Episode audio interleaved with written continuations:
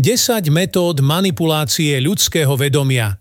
Filozof, vedec, psychológ, politický aktivista, bojovník proti svetovému násiliu Noam Chomsky zostavil zoznam 10 metód manipulácie ľudského vedomia, ktoré používajú politici, úrady a médiá celého sveta, v ktorých odhaľuje skutočné mechanizmy formovania všeobecného verejného súhlasu medzi obyvateľstvom. Čo nám teda Noam Chomsky odovzdáva? 10 metód manipulácie ľudského vedomia. Prvá. Odvedenie pozornosti.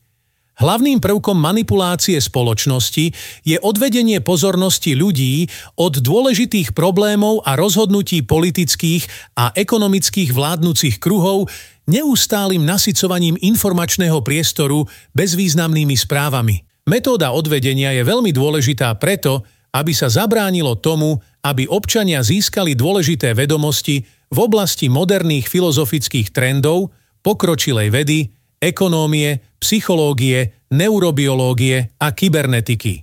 Namiesto toho je informačný priestor naplnený správami o športe, showbiznise, mystike a ďalších informačných zložkách, založených na pozostatkoch ľudských inštinktov od erotiky po tvrdú pornografiu a od každodenných bytových príbehov až po pochybné spôsoby, ako rýchlo a ľahko zarobiť peniaze. Druhá. Problém. Reakcia. Riešenie. Vytvorí sa problém druh situácie, ktorý má vyvolať určitú reakciu medzi obyvateľstvom s tým, aby si ono samé vyžiadalo prijatie opatrení, ktoré sú potrebné pre vládnuce kruhy. Napríklad uvoľniť špirálu násilia v mestách alebo organizovať krvavé teroristické činy, aby občania požadovali prijatie zákonov na posilnenie bezpečnostných opatrení a presadzovanie politiky, ktorá porušuje občianske slobody.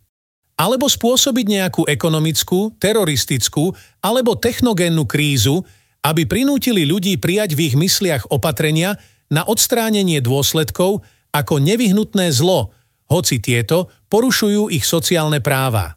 Je potrebné ale pochopiť, že krízy sa samé nerodia. Tretia. Postupnosť. Na dosiahnutie prijatia nepopulárneho opatrenia stačí zavádzať ho postupne, deň za dňom, rok za rokom. Týmto spôsobom sa v 80. a 90. rokoch minulého storočia na celom svete naviazali zásadne nové sociálno-ekonomické podmienky – neoliberalizmus.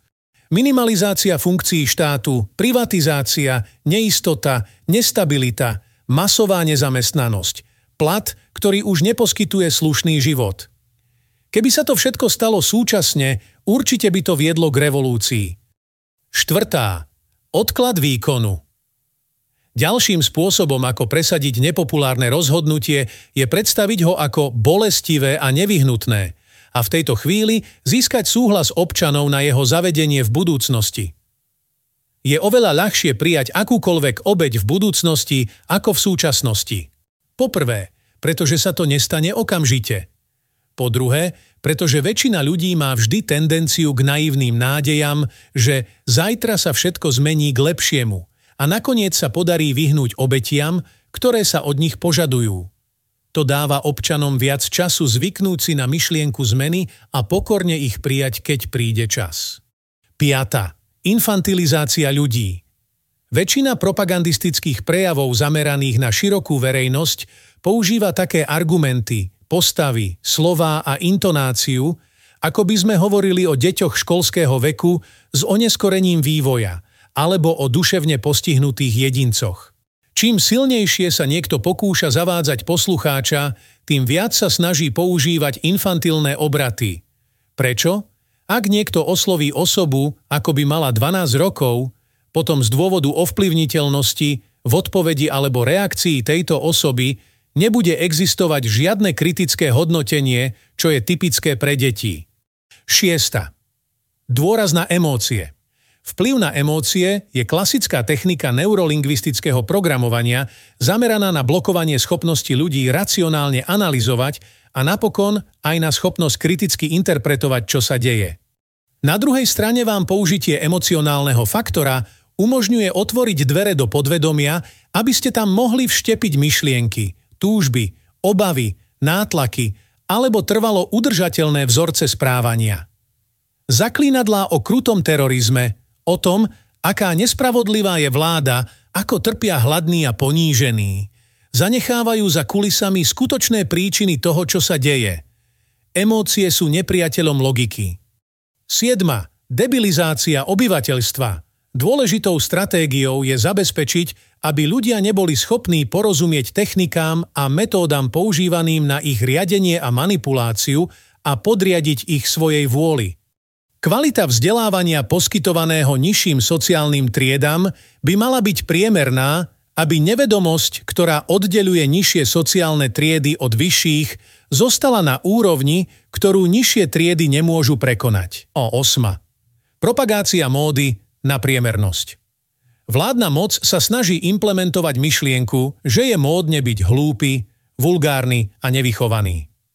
Táto metóda je nerozlučná s predchádzajúcimi, pretože všetko, čo je v súčasnom svete priemerné, sa objavuje v obrovskej miere v akejkoľvek sociálnej oblasti, od náboženstva a vedy po umenie a politiku. Škandály, žlté noviny, čarodejníctvo a mágia, pochybný humor a populistické akcie – to všetko je užitočné na dosiahnutie jedného cieľa – zabrániť ľuďom v tom, aby mali príležitosť rozšíriť svoje vedomie do obrovských rozmerov skutočného sveta. 9. Pestovanie pocitu viny. Ďalšou úlohou je prinútiť človeka, aby veril, že iba on je vinný za svoje vlastné nešťastia, ktoré sa dejú pre nedostatok jeho rozumových možností, schopností alebo úsilia.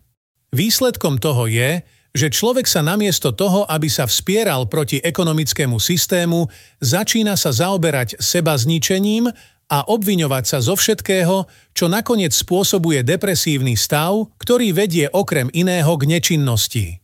Desiata. Vynikajúca znalosť ľudskej povahy.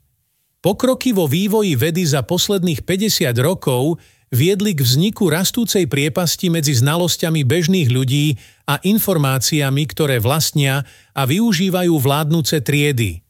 Vďaka biológii, neurobiológii a aplikovanej psychológii má systém k dispozícii pokročilé vedomosti o človeku v oblasti fyziológie a psychiky. Systém sa dokázal dozvedieť viac o bežnom človeku, ako on sám o sebe vie. To znamená, že vo väčšine prípadov má systém väčšiu silu a väčšiu kontrolu nad ľuďmi ako oni sami.